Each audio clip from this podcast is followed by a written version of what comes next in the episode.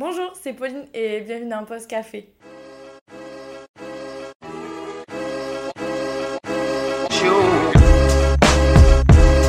Alors je sais pas si vous l'entendez, je suis encore malade. Ma voix euh, prolongeait son arrêt maladie. Mais je suis quand même là, je vais faire mon épisode de la semaine. Même si je vous avoue que j'ai un peu hésité, je me suis dit je suis un peu malade. Euh, la motivation elle a un peu baissé parce que je suis plutôt fatiguée et grave malade. Mais je me suis dit non, on continue sur la ligne de conduite, on va faire l'épisode comme chaque semaine et on va pas, on va pas annuler ça. C'est mort, c'est cuit. Alors me voilà. Donc ça va pas être un grand épisode, je me suis dit qu'une petite story time serait sympa pour aujourd'hui. Donc c'est parti. Donc cet épisode s'appelle Le stalker de la salle de sport. Et et c'était une grande histoire qui m'a un peu trauma, vite fait, mais bien fait. Et du coup, je vais vous raconter ça. Alors, en décembre, ce qui s'est passé, c'est qu'un jour, je sors de ma séance de sport et je vais à ma voiture et je vois sous la poigne de ma voiture un petit mot, enfin un petit mot plié en quatre. Et je me dis, oh mince, pourtant je me suis bien garée, je comprends pas pourquoi j'ai un mot et tout. Je prends le mot, tac, je le déplie. Et là, je vois un monsieur qui dit en gros qu'il m'a repéré à la salle de sport, que je lui plais, etc. En me laissant son numéro de téléphone et qu'il n'osait pas venir me déranger durant ma séance. Hyper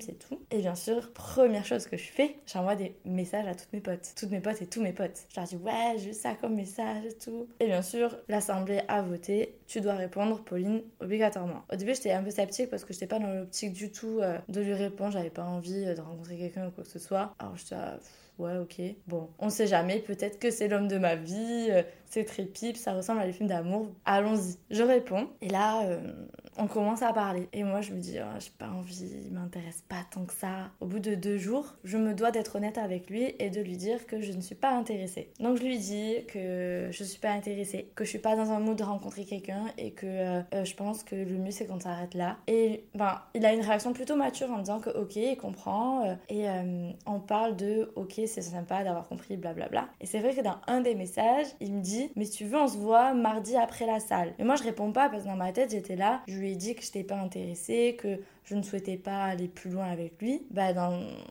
pour moi, c'était clair que bah, il y aurait pas de rendez-vous mardi après la salle, quoi. C'était logique. Mais c'était logique uniquement dans ma tête. Apparemment, parce que ça ne s'arrête pas là. Et du coup, le mardi en question, il arrive. Et c'est vrai que euh, la veille du mardi même, je reçois un message, du coup, on va l'appeler Pierre. Donc, je reçois un message de Pierre qui me dit Bah alors, on se voit avant ou après la salle? Et là, je me dis Mais attends, attends, attends, attends. Je t'ai dit que je n'avais pas envie de te voir, de continuer avec toi. Je pensais que c'était explicite. Du coup, je comprends pas. Du coup, je dis bah non, on se verra pas. Je t'ai dit que j'étais pas intéressée, donc euh, on se verra pas. Et il comprend pas pourquoi je refuse le fait qu'on ne se verra pas après la salle ou avant la salle. Je lui dis bon bah euh, je sais pas quand je vais m'extirper de cette situation, mais je vais à la salle ce jour-là. Donc le mardi, je vais à la salle et je me dis j'espère que je vais pas le croiser parce que je lui ai dit non et il a pas l'air de vouloir comprendre euh, mon premier refus. Suite à ça, je ne l'ai pas vu. Il n'est pas venu me taper à l'épaule durant ma série de squat. Je me dis, ah, je suis tranquille, euh, il a compris peut-être. Mais je me suis dit, on va quand même. En fait, il a repéré ma voiture, il a repéré là où je me garais. Pour éviter qu'il sache que je suis là et éviter qu'il vienne m'embêter pendant mes séances, je vais me garer sur le côté de la salle. Au moins, il me verra pas et je serai tranquille. Mais. Et là, ce fait qu'une seule fois, j'oublie de me garer sur le côté. Et là, c'est le jour où tout a basculé. Ce fameux jour-là, je me rappelle, c'était un mercredi. Et j'étais super pressée. Euh, je courais à droite à gauche. Ma séance de sport, en plus, c'était une de mes séances préférées. Je l'ai fait euh, à la va-vite. J'étais pas hyper satisfaite. Et vers la fin de ma séance, en fait, je reçois un message de Pierre qui me dit Oui, euh, si tu veux, après ta séance, on peut se voir 5 minutes. Et là, coup de tête derrière la tête, je me dis c'est pas possible. Je lui ai dit non. Pourquoi il insiste et, je me dis putain c'est la fin de ma séance, euh, je vais le croiser c'est sûr. Mais bon, peut-être pas hein. Et je vais au vestiaire, je prends mes affaires, je prends mes clics et mes claques, je sors de la salle de sport, je vais à ma voiture, j'arrive à ma voiture, je commence à attraper en fait ma, ma poignée. Et là je sens un petit sur mon épaule. Et là, je sursaute. J'ai eu peur, en fait. Et là, je me retourne, j'ai mais je t'ai dit que on pouvait pas se voir. Je t'ai dit non, quoi. Et là, il me fait, oh, désolé. Enfin, un peu surpris de ma réponse. Alors que j'étais, ah bah, alors ah bah non, ma réponse est plutôt naturelle vu que tu m'as fait peur en plus. Il retourne à sa voiture. Je rentre dans, la mienne, je pars et il part. Et en fait, je pense que il a, je pense qu'il m'a vu aller au vestiaire et du coup, il s'est dit ah ben je vais l'attendre dans sa voiture. Sauf que en fait, entre temps, je lui avais répondu à son message en par la négative que je ne voulais pas le voir parce que j'étais pressée. En plus, je me suis justifiée de lui dire non, alors qu'en soi, bah j'ai pas, je suis pas obligée de me justifier, malgré que je lui ai dit non mille fois. Et j'étais ah mais c'est une blague. Est-ce una broma? Je lui ai dit non, il vient m'embêter à ma voiture, il m'a attendu à ma voiture, j'étais furax. Et le pire, c'est que je crois qu'il a pas compris euh, à quel point c'était pas bien ce qu'il a fait parce que il m'a renvoyé un message en me disant Oh, quelle vie de star Et là, mais j'étais abasourdie. J'ai dit Mais il se fout de moi en fait. Il se fout de moi. Je lui ai dit non une fois, deux fois, trois fois. Il m'envoie un message en disant tu fais la star. Je sais c'est quoi la suite? Et là, ah mais là, mais c'est un coup de massue. Le mec n'a pas compris la définition du mot non, du mot refus. Je reçois un nouveau SMS en me disant oui, euh, j'aimerais bien qu'on se voit cette semaine euh, pour mette les choses au clair. J'aimerais que les choses soient claires entre nous. Non, mais là, j'ai cru que j'ai halluciné. Franchement, là, j'ai dit c'est à goût de trop. Je lui ai dit clair et net que ce qu'il a fait tout à l'heure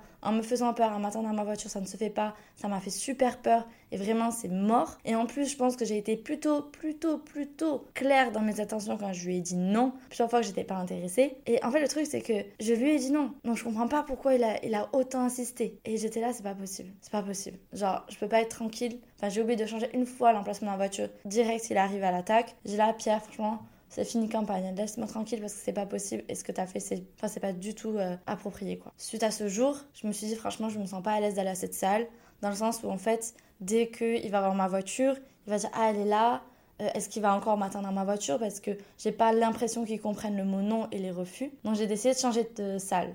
De base, j'allais à la salle à côté de mon travail, donc dans le Tarn, et sauf que j'habite à Toulouse. Donc, bah, du coup, au lieu d'aller à, la... à la salle à côté de mon taf, bah, je vais à la salle à côté de chez moi. Sauf qu'on est à Toulouse et le monde qu'il y a, c'est une horreur.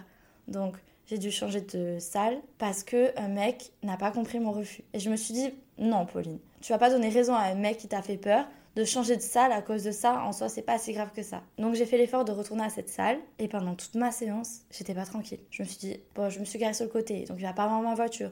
Mais on sait jamais, s'il faut lui aussi s'est garé sur le côté, il a vu ma voiture. Et en fait, j'étais pas tranquille. Je me suis dit, à tout moment, je vais revenir à ma voiture, il y a quelqu'un qui va me taper sur l'épaule et je dois encore m'énerver, lui dire que non. Et, j'avais pas envie, j'étais ah non, ça me J'étais pas du tout, du tout tranquille. Donc oui, j'ai dû donner raison à un monsieur et j'ai dû changer de salle, me sentir safe à la fin de ma séance de sport en allant à ma voiture et me dire qu'il n'y a pas quelqu'un qui va m'attendre en fait. Parce que Enfin, faut voir, on était dans le noir. Moi, je l'ai pas vu. Et il est arrivé par derrière. Il m'a fait super peur. Et, je suis là, mais ça ne se fait pas. C'est hyper inapproprié. C'est pas cool du tout. Ça m'a super vénère. Voilà. Même là encore, je suis encore énervée de cette situation. Parce que j'ai dû changer de salle et donner, du coup, l'opportunité à quelqu'un bah, de lui donner raison. Et alors que je devrais pas avoir peur. C'est lui qui a en tort dans cette histoire. Mais c'est moi qui, du coup, m'adapte à cette situation. Alors qu'en soi, je devrais pas. En fait, la moralité de cette story time, c'est quand on vous dit non, c'est non en fait. Il n'y a pas de interpréter potentiellement oui. Quand la personne elle vous dit non une première fois, je pense que l'intention est plutôt claire. Quand elle vous le redit une deuxième fois, l'intention est amplement claire.